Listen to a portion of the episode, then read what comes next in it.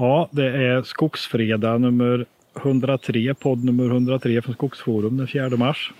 Och det har varit en ganska hemsk vecka sedan förra gången vi poddade. Det har varit krig i Ukraina i en hel vecka redan. Ja, Och vi var ju lite nedslagna redan förra fredagen och det hänger väl i kan man säga. Ja, man var rätt djupt tagen av situationen tycker jag då. Och nu, jag följer ju det här på olika nyhetskanaler och annat och det är ju liksom... Ja, det, det, jag ska inte säga att det är svårt att ta in för det är fruktansvärt att ta in men det är ju... Ja, det är eländigt och det är mycket som har hänt. Det har ändrat sig otroligt mycket i världen på en vecka. Eller sen i torsdags förra veckan. Ja, men visst är det väl så. Så det är, ja, man lider med dem i Ukraina och eh, man, många, troligtvis alla, funderar på var, var ska det här sluta. Ja. Så det är klart att det Och vad kan, man påverkar oss göra, alla. vad kan man göra för någonting för att påverka varandra? Vi vi Mm. hade med i nyhetsbrevet och det finns en tråd på Skogsforum och några olika insamlingskanaler för den som känner att man vill bidra på något sätt. Då. Ja, precis. Den kan vi ta och försöka länka in för det kan vara bra. Eh, Då kän, Ja. Det känns det alltid lite bättre också om man har gett en slant till, till de som är i kris. Är det inte så? Ja, det måste ju vara omätliga behov på något sätt med alla dessa flyktingströmmar och mänskligt lidande. Ja, de, de bombar ju civila, civila mål, civila personer. ja. Det drabbade dem. Att, eh, ja, nej, det är fruktansvärt. Men världen har ju reagerat. Alltså det som Putin hade tänkt sig, effekten av det här har ju nästan blivit omvänt. Bortsett för att han håller på att pulverisera Ukraina. ja, Så han definitivt. lyckas så ena EU på ett par dagar. Att Ja. bli extremt handlingskraftiga och, och överens. Ja, och inte bara EU skulle jag vilja säga, utan det är nog eh, Nej. hela västvärlden i alla fall. Och Ja. eh, mer därtill. Så Och de har blivit drabbade av eh, otroligt kraftfulla sanktioner. Eh, I och med att många företag har hakat på som inte kanske i första läget ingår i sanktionerna men de har väl känt att det går inte att ha affärer med Ryssland. Nej, precis. Och vi har faktiskt skrivit en hel del om det under veckan nu. Eh, vi kan Ja. försöka ta ett litet axplock. Eh, jag skrev upp att vi gjorde ju en grej på att eh, Finland är ju stora importörer, eller var stora importörer av björkved kan man säga va? Ja, Björkvirke. massaved och bränsleved. Ja. Och de letar nu ungefär, om jag inte minns helt fel, nå- någonstans runt en miljon kubikmeter eh, för att mätta kraftvärmeverken och massabruken i Finland med björk, björkved. Jag, jag tror jag stod 8 eller 10 miljoner i upp men Jaha, var det så mycket? Ja, ja okej. Det var jag som skrev det var, fel. det var jättemycket. Var det. Men, Ja. eh, men det var väl både, eh, både flis och massaved. Va? Jag tror att eh, Ja, och bränsleved också. Brä- Bränsleved och flis och, och, och massaved. Mm. Rundvirkesexporten från Ryssland har blivit stoppad delvis med in, exporttullar från eh, västerut i alla fall. Så att det har inte så mycket som kommer. Men björkmassaved har varit befriat så det har, har kommit in rätt mycket tror jag. Ja, det har det nog gjort. Så nej, men det, det påverkar ju eh, vårt lilla skogsgebiet också det här ju. Ehm, så så Det där, har- det där har du en sak. Ja, sen gick ju eh, maskintillverkarna, eh, ATL hade en artikel om det. De hade pratat med de tre större. Alla sa ju att de eh, drog stopp för alla affärer med Ryssland. De sk- skickar inga grejer, varken maskiner, reservdelar eller begagnat. Nej. Och det är en stor, stor andel av deras omsättning. Jag tror Ponsa har angett i sitt pressmeddelande att de hade 20 procent av affären i Ryssland Ja. som är borta. Och, det, blir lite, ju- det blir lite konstigt för dem det där. Det är ju lite det är tråkigt för eftersom eh, Ryssland inte har lierat sig någonsin med de här eh, EU-direktiv och även eh, amerikanska direktiv på emissionskrav så är det ju så att de bygger med maskinerna med i princip steg 3 dieselmotorer. Och Ja. de får inte köras någon annanstans. Så de blir ju Nej. lagerhållna antagligen nu då, de som är tillverkade. Komatsu skulle ställa sina på, på lager i, tills vidare i alla fall. Men sen är det klart, är det maskiner som inte är byggda så behöver man ju inte bygga dem på det sättet. Då kanske man säkert kan Nej. eh, men det var för en lite- annan marknad. Då. Lite tråkigt för skogsmaskinstillverkarna för det hade ju kunnat varit en chans annars att kunna eh, sålt dem någon annanstans då naturligtvis. Ja, Men, här eh, har, är det, ju, det har varit långa leveranstider i Sverige på maskiner. Ja. Ifrån de större tillverkarna och den växte väl i fjol. Eller den ökade leveranstidslängden då orderböckerna svällde. Men, men det är ju inte så att det per automatik kommer att gå att få en maskin snabbare för det kommer inte gå att köpa dem som skulle ha varit i Ryssland då. Nej. Och eh, jag tänker mig att de tillverkarna gör ju liksom motorbeställningar för det är ju olika typer av motorer eller olika typer av system. Eh, så gör att de inte, inte väldigt enkelt i alla fall kan byta. Ja. Men det här kan ju också få till följd att eh, om man tittar på hela underleverantörsledet i skogen med de som tillverkar utrustning, ja, kranar, rotatorer och allt som aggregat och så vidare, att det påverkar också givetvis då. Ja, det är klart att det kommer göra. Och sen, och sen kommer ju nästa led som tillverkar hydraulik och annat. Och alla de här som då har varit flaskhalsar och leveransproblem ifrån kanske i princip över en natt vänder att det blir tvärsom. Att det kommer bli... Eh, Mm. ja, det är många som ställer in sina order. Ja, det kan bli så. Sen så har vi ytterligare en sak om vi pratar skogsmaskiner eh, som har uppdagats den här veckan också som eh, relaterar till eh, Ryssland och Ukraina eh, konflikten. Det är ju att eh, eh, skogsinspektörerna har ju blivit eh, äckligt varskodda om att eh, dieselklausuler, dieselklausulerna hänger inte med när dieselpriset sticker. Där har vi ju flera Nej. som har hört av sig nu där det liksom är och det är ju fullständig katastrof alltså för går priset slår upp nu, på ja, går dieselpriset upp 20 procent så är det i princip det är liksom en stor del av förtjänsten kanske. Jag skulle Eh, tänka mig att det är en, hela förtjänsten för vissa. Eller för många. Ja, och det är ju jättetragiskt. Och, eh, men samtidigt då, så man, eh, vi är ju lite luttrade eh, i det här gamet för skogen är skogen och Mm. eh, kvartalsvisa dieselklausuler är nog eh, ett eh, medvetet val av skogsindustrierna skulle jag tro. Det är ju ja, det jättebra. kanske har fu- funkat tidigare med prisrörelserna som varit på marknaden men som det är nu så funkar det definitivt inte för nu, vad får man betala nu med priset på diesel i tapp med moms är väl 25 spänn snart eller?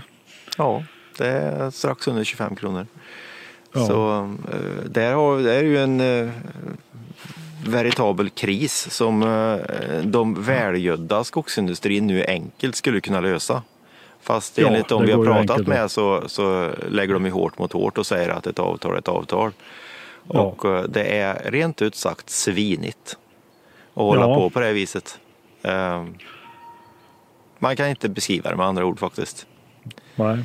De sitter på Nej, pengakistor alltså. De, eh, utan dess like och eh, hårdnackat ska driva skogsentreprenörerna gärna på randen till konkurs helt enkelt. Så nära det går. Ja. Det är också sånt man blir fruktansvärt irriterad över. Eh, att det inte finns, det finns ingen långsiktigt tänk alls. Eh, Nej. whatsoever.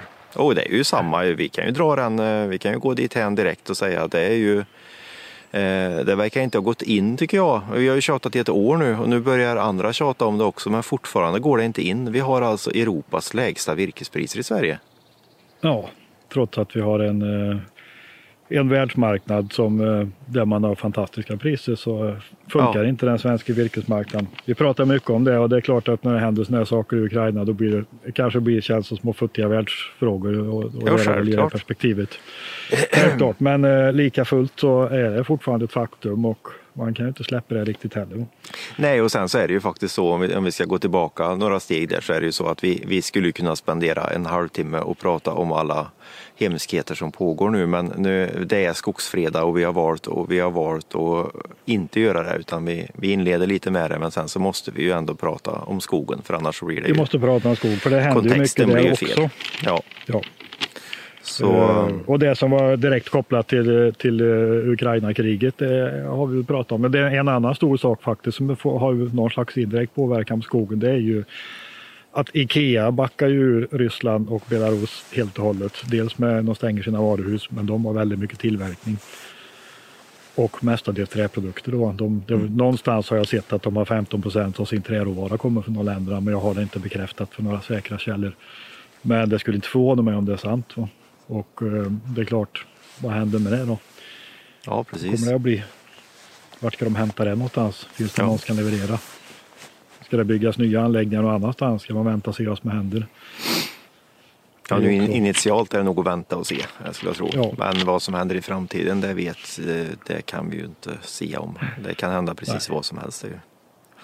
En, en direktpåverkan för i år här i Sverige, det är ju skogsvårdspersonal från Ukraina. I och med att löneläget har ökat i, i både baltstaterna och Polen så har man ju hittat skogsvårdspersonal allt längre från Sverige och nu är det mm. många från Ukraina som var tecknade för att jobba i Sverige 2022 hos de här olika skogsvårdsentreprenörerna som finns i Sverige, de större företagen. Och, ja, och primärt, och, primärt så pratar vi skogsröjning och plantering då? Ja, ja. det gör vi. Uh, och uh, de kan ju inte komma hit nu av, av flera skäl. Dels så vill de säkert inte och å andra sidan så får de inte lämna landet heller. Nej. Um, så att, och, och jag menar det har väl säkert alla överseende och förståelse för så det är väl inte det utan det kan ju dock vara så att det finns en jädrans massa plantor som är beställda och ska levereras och så måste någon sätta dem och då får man ju försöka hitta någon annan som kan sätta de plantorna. Ja, på något eh, vis. definitivt. Så är det. Men det tror jag vi löser. Vi är så pass många som skulle kunna hoppa in där och köra tror jag, så det är nog ingen större problem. Den outnyttjade resursen svenska skolungdomar som satte plantor förr i tiden går ju att mobilisera. Ja. Um det är bara frågan hur många rötter som hamnar i skyn då. ja, man får lägga ut en instruktionsfilm på TikTok så är det snart klart. ja, och när vi ändå pratar plantor så har vi faktiskt pratat om att Skogsstyrelsen dammade ut en nyhet under veckan också att nu är det minsann stopp för gran på tallmark. Ja, nästan. Eh, ja, det var ett svenskt stopp om vi ska vara lite krassa. ja, det var inte förbud. Nej, det var inte, de skrev förbud, eh, stopp för gran, men eh, tittar man ja. i förändringen i förordningen som de har gjort eh, så är det ju ett börkrav. Det står ju bara att man bör inte plantera gran på torr mark. Så vi får se hur det slår. Och det, och det har väl nästan varit formulerat så förut också, eller? Det känns ju som att Ja, så har det varit. Att, att det funnits sådana, sådana instruktioner i alla fall. Ja, jo absolut. Så det, det är väl eh, lätt att bli krass, extra krass i dessa tider naturligtvis men eh, man kan inte låta bli på något vis. Men eh, det är ju en chimär de la ut i sin nyheter. Jag tycker att de hade kunnat gått hårdare på det. Jag menar, det är inte ganska unisont klart och tydligt att, att det är inte bra att plantera gran på, på mark som inte är avsedd för gran. Nej, men det verkar det finns ganska tydlig konsensus där. Så att det borde ju ha gått att ha ett skarpt, ja. ett skarpt besked. Ja, precis. Men, det, var, det var någon som ja. sa, det har vi inte skrivit någonting om, men en som jag pratade med i telefon som var lite konspiratoriskt lagd eller hade hittat på en, en idé om det och det var att Skogsstyrelsen kan nog inte sätta ett stopp för det för skogsindustrin kräver ju gran för massabruken. Ja. Så att, eh, och, och, att eh, det skulle stå och dö när det är 30 år spelar inte så stor roll för ett massabruk för det är bara att komma och slätthugga det och plantera ny gran. Och för då har de fått, eh, syftet är uppnått.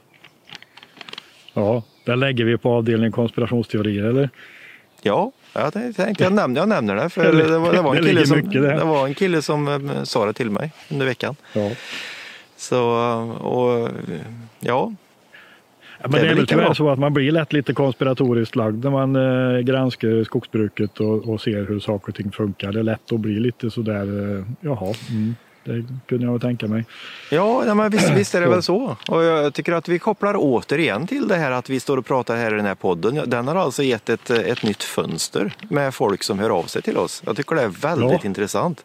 För det, det, börjar liksom brusa nu och det, det tragiska i kråksången det är ju att man hittar ju eh, infall till konspirationsteorier eller rena eh, fel i princip överallt. Ja.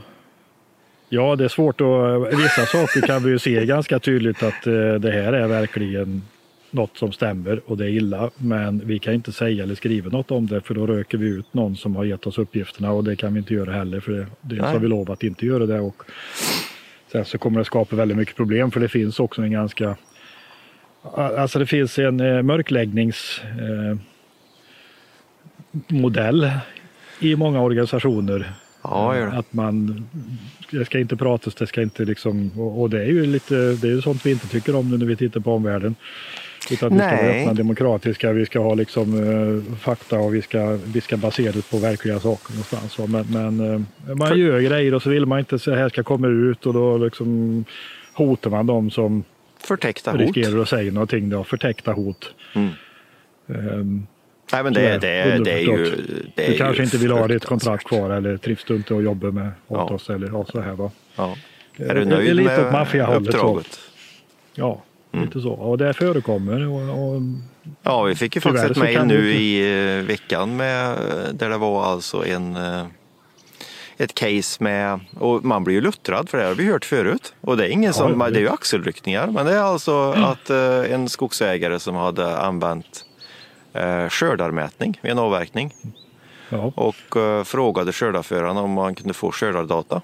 Och skördarföraren hade väl frågat eh, chefen för bolaget som köpte virket. Och eh, vederbörande hade ju sagt till honom att du har ju i avtalet så står det att lämnar du ut skördardata till en skogsägare så åker du på böter på ett helt basbelopp och sen så har du garanterat inget jobb kvar hos oss. Och då är det här ett, eh, ett skogsägarägt företag kan vi säga då. Ja, till och med det. Till och med. Eh, och eh, jag tycker att eh, det är ju det är beklämmande och det är hemskt Ja. rent ut sagt. Nej, men jag har sett det kommer sådana motioner på Södra stämma, föreningsstämman nu, eh, i alla fall in på SBO-mötena. Sen är frågan om de går vidare därifrån till stämman och det återstår väl att se. Men motioner om att, att eh, skogsägare vill kunna se skördardata. Ja. Ja, och i förlängningen så måste man kunna ställa sig frågan varför har de skrivit in i avtalet att, eh, att en skogsägare aldrig får se skördardatan? Nej. Är det inte lätt att bli konspiratorisk då? Jo, men då är det lätt att bli konspiratorisk. Va? Ja. Och i förlängningen så tillbaka igen, kära lyssnare. EUs lägsta virkespriser. Det kanske Ja. inte är en slump. Det är ingen slump, nej. Hatar slumpen. Men du, det stora som hände den här veckan eh, var väl också att regeringens miljöminister Annika Strandhäll säger att hon ska gå in och ändra miljöbalken. Ja, artskyddsförordningen va? Ja, så Precis. det var ju det var, ju- det var intressant tycker jag. Det gick ju fort. Ja, ja, absolut. Och ehm, det blir ju som vanligt. Det är ju, ja, ändra och ut och hugg. Ja, precis. Nej, men nu liksom, nu var det eh, knast. Ja. Nej, men jag tycker vi kan prata lite grann om det här just det här med att för jag menar, nu när Skogsstyrelsen lyfte upp det här, alltså det är klart det var en otroligt medveten handling på Skogsstyrelsen för att visa det orimliga. De har ju försökt tidigare att förmå eh, regeringen att ta tag i artskyddsfrågorna utan att, att lyckas med det. Va? Och sen fick man artskyddsutredningen och som har legat om art och som tog ganska lång tid och folk blev inte jätteklokare på den kanske heller. Den var i alla fall inte önskvärd och då drog Skogsstyrelsen till med det här liksom att nu, nu minsann kommer det, ja, eh, tolkar vi det fullt ut och då måste vi eh, göra si och så och då kommer det inte bli och då svarar skogsbruket och skogsindustrin och skogsägarföreningen att nu kommer det inte huggas en pinne, vi får lägga ner all skogsindustri, all skogsbruk blir förbjudet, inte bara av skogsbruk Ja. utan glöm all annan exploatering av mark och så vidare. Då. Ja, Eh, och så kom ju beskedet att det här, eh, nu ska man ändra och ändra fågeldelen av artskyddsdirektivet så att, inte, ja, så att man får bort talgoxarna och kråkorna ur, ur den värsta hänsynsklassen om jag fattar det rätt. Då. Mm. Och då liksom är det, ja äntligen nu, business as usual. Men det, det kommer inte bli så tror vi, va? eller? Nej, vi får väl se vad som händer. Men jag, jag tror ju att det har ju, eh, om du går tillbaka några år så börjar ju det här med lite lavskrikemål och sånt där. Eh, och innan det så, så levde ju den här lagen, den har, den har vi haft sedan 2008. Eh, där i princip kan man säga det stora är ju att de införlivade EUs eh, två olika direktiv på, på det här området, livsmiljödirektivet och fågeldirektivet. Ja. Och det införde de 2008 och sen så har vi liksom, eh, ja, det är ingen som liksom har reagerat över det utan man har ju bara liksom kört på. Tills någon gång runt 2018 eller vad det var, eh, när det började. Eh, Med några mål, jag tror det var lavskrikan och sen så har du haft, faktiskt har du haft några icke-skogliga mål som också eh, har dragits i rätten som har bäring även på skogen. som har Ja. med det här att göra. Så det är väl först nu på senare tid som vi liksom har vaknat upp och sett eh, vad det är vi, vi har förbundit oss till egentligen. Och frågan är, jag tror, att, eh, jag tror inte att eh, det blir kanske riktigt som förr. Eh, Jag, läste lite om det igår och försökte sätta mig in i det. Jag är ju långt ifrån expert på det här så det, jag kan ha fel. Jag har gärna fel också. Men eh, det Jag, jag tror att du har läst mer än vad många som är ute och debatterar har gjort i alla fall kan jag nog säker ja, det vet jag inte. Men, eh, men eh, i alla fall så, så verkar det ju som så att eh, tittar du på de här domarna som kom, eller de, eh, vad ska man säga, de rättsliga råden om man kan kalla det det som kom från EU-domstolen. Alltså Ja. Vänersborgs tingsrätt, eh, miljödomstol, bad EU-domstolen om hjälp i de här frågorna. Och det kom svar på hur de tolkar det.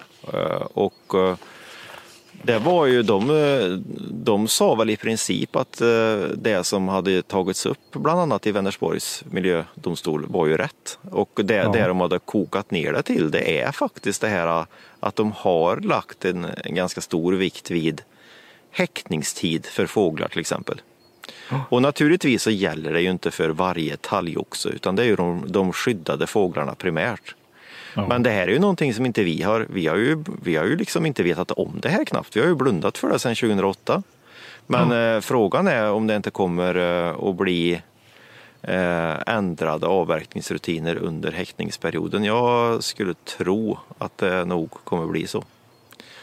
Ja, i eh, vissa fall kan det säkert bli så i alla fall. Och sen är ju också det som jag tror kvarstår, det som var rätt tydligt efter artskyddsutredningen, det är ju att skogsägaren fick ta över ett mycket större ansvar över eh, miljökonsekvensbeskrivningen av i och med att man har tagit bort Skogsstyrelsens eh, nyckelbiotopsinventering inventering och eh, så har man liksom lagt ansvaret i händerna på skogsägaren och det tror jag inte försvann i och med att Strandhäll gick ut i veckan.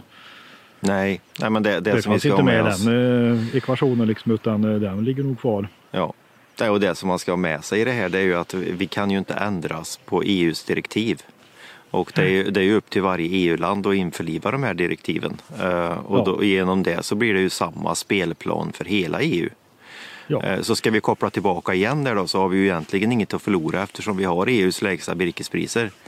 Så, så borde vi teoretiskt sett kunna införliva eh, fågeldirektivet och livsmiljödirektivet rakt av och ändå kunna jobba med högre virkespriser. Det, Det borde vara möjligt. Ja, det borde Men det är också möjligt. en annan sak som jag tycker är intressant som du skrev i den här tråden, du, du la in en kommentar där. Det är ju att eh, det här införlivades ju i miljöbalken i Sverige 2000, när då? Åtta. 2008. Eh, av eh, Reinfeldtsregeringen och med troligtvis en rejäl remissrunda där både LRF och skogsindustrierna har varit med men de har inte liksom reagerat på det då överhuvudtaget. Nej, inte, i alla fall inte i sån omfattning så att, det, så att det blev någon eh, större ändring om man säger så. Då. Nej, nej. Och jag tror att det är så enkelt så att man kommer inte kring det. För det, är, det, är liksom, eh, det här gäller ju hela EU. Och det, man, kan inte, man kan inte skriva om direktiven för ett specifikt land. eh, Utan det är att införliva dem, punkt slut. Och det fina i kråksången som jag tycker då, det är att det blir någon form av demokrati. För då gäller det ju för alla länder.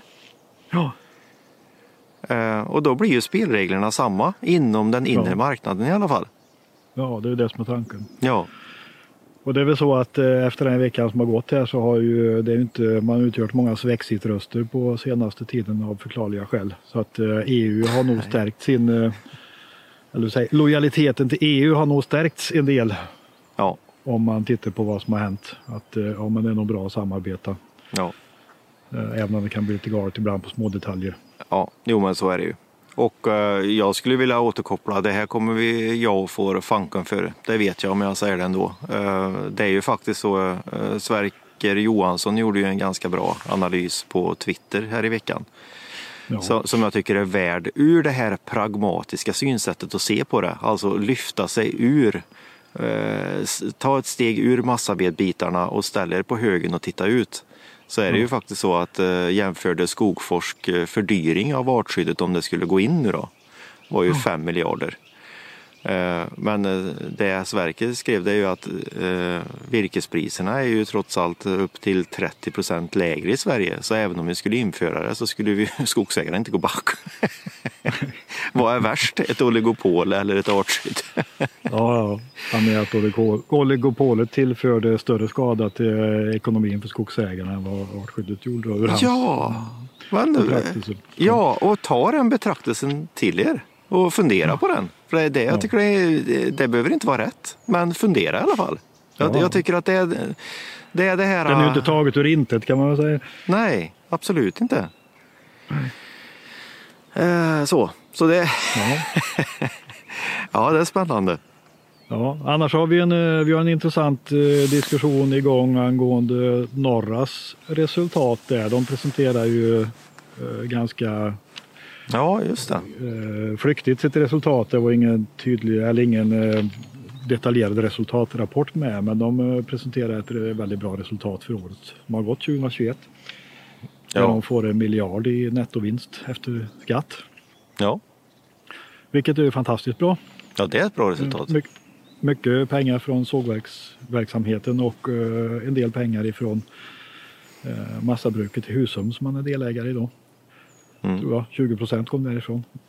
och, ehm, eh, vinstdelningen är, de har lite, alltså lite frågor om vinstdelningsmodellen. Södra har ju redovisat sitt hur de ska dela ut och det, det är ganska många som har koll på hur den modellen funkar tror jag.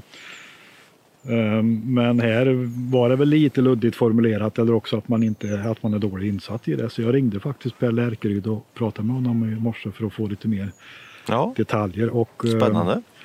Ja, nej men det är intressant. Men här, han, de lägger ju upp, nu ska det här klubbas på föreningsstämman i maj här så att uh, allt är ju inte hundra men uh, det finns väl inget skäl att tro att det inte går igenom heller. de lägger ju upp det på femårsplan så det innebär att det här miljarden från i år kommer inte att delas ut i år utan den kommer att delas ut på fem år från 2000, ja det gäller då för virkesaffärer 2001, 2002, 2003 ända fram till 2005. Uh, så att det blir en så femtedel långt bak i tiden? Som, Nej, 20, nej, nej, förlåt. 2021, 22, 23, 24, 25 Jaha, ja, ja, ja. ja, självklart. ja, det hade varit anmärkningsvärt. Nej, men för de, eh, de kommande fem åren, inklusive fjolåret om vi säger då. Ja. Eh, eh, gäller det här då. Alltså man fördelar ut beloppet på olika då. Och då är ju en del av beloppet går ju som en eh, emission, alltså en ytterligare insats man får tillsammans med en insats man har. Så har man 10 000 i insats så får man 10 procent. Då får man en tusenlapp till in på insatskontot. Där, eh, och sen får man baserat på leveransen av virke så får man 7 procent av bruttovirkesvärdet. Och då är det vad virket är värt enligt prislistan plus eventuella premier som enligt Lärkeryd var 15 till 25 procent ungefär beroende på storlek och läge och lite annat. Då.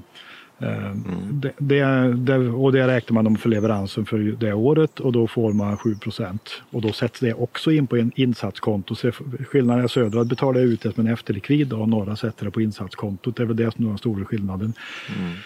Som gjorde det lite förvirrat. Då. Och sen så får då skogsägaren som har insatspengar få 5% ränta på insatskontot och det får man ut direkt på hanterbart konto. Då. Och det här ja, eget upp. bankkonto alltså? Flyttas till? Ja, du får det de kallar för ett virkeskonto, men det kan ju du själv ta ut pengarna när du vill mm, ha dem. Då. Mm, yeah. Så i princip eget bankkonto. Yep. Så att eh, så, så, ser modellen ut och då eh, öppnar de sen då precis som Södra för handel med insatsemissioner. Så att om, om du behöver ut pengar då kan du sälja dina insatser till någon annan medlem och så får du pengar istället då. Mm. Men då har du också tagit bort basen för insatsemissionerna nästa år. Och så ja, då. ja, då har du sålt aktierna kan man säga. Då. Ja, i princip. Har ja. sålt aktier så du får inte utdelning nästa år. Då. Eh, utan då får du en insatsemission på din leverans då eventuellt. Då. Sen ger de också eh, eh emission på den här leveransen 2021. Den får du varje år framåt för, för fem år framåt. Då. Ja. Så att det är väldigt skillnad. Men eh, det blir väldigt mycket kapitalförvaltning av det här på ett sätt då. Ja, För det, tittar man på per kubik så är det inte så mycket. Den här 7-procentiga emissionen den är 28 kronor. Eh, så att det är liksom mer fokus på kontot. Men det finns det mer det om att vi... läsa om på Skogsforum kan vi säga, för nu börjar ja, ont om tid. Det gör det och eh, mer att prata om nästa vecka. Ja, absolut. Men vi får ju göra som vanligt. Vi får önska alla lyssnare en jättetrevlig helg helt enkelt. Ja, Så gå gott ut det kan i gå. luften och solen och lufta er och få lite eh, andra intryck än allt elände vi måste hantera nu framöver. Hej då! Hej då!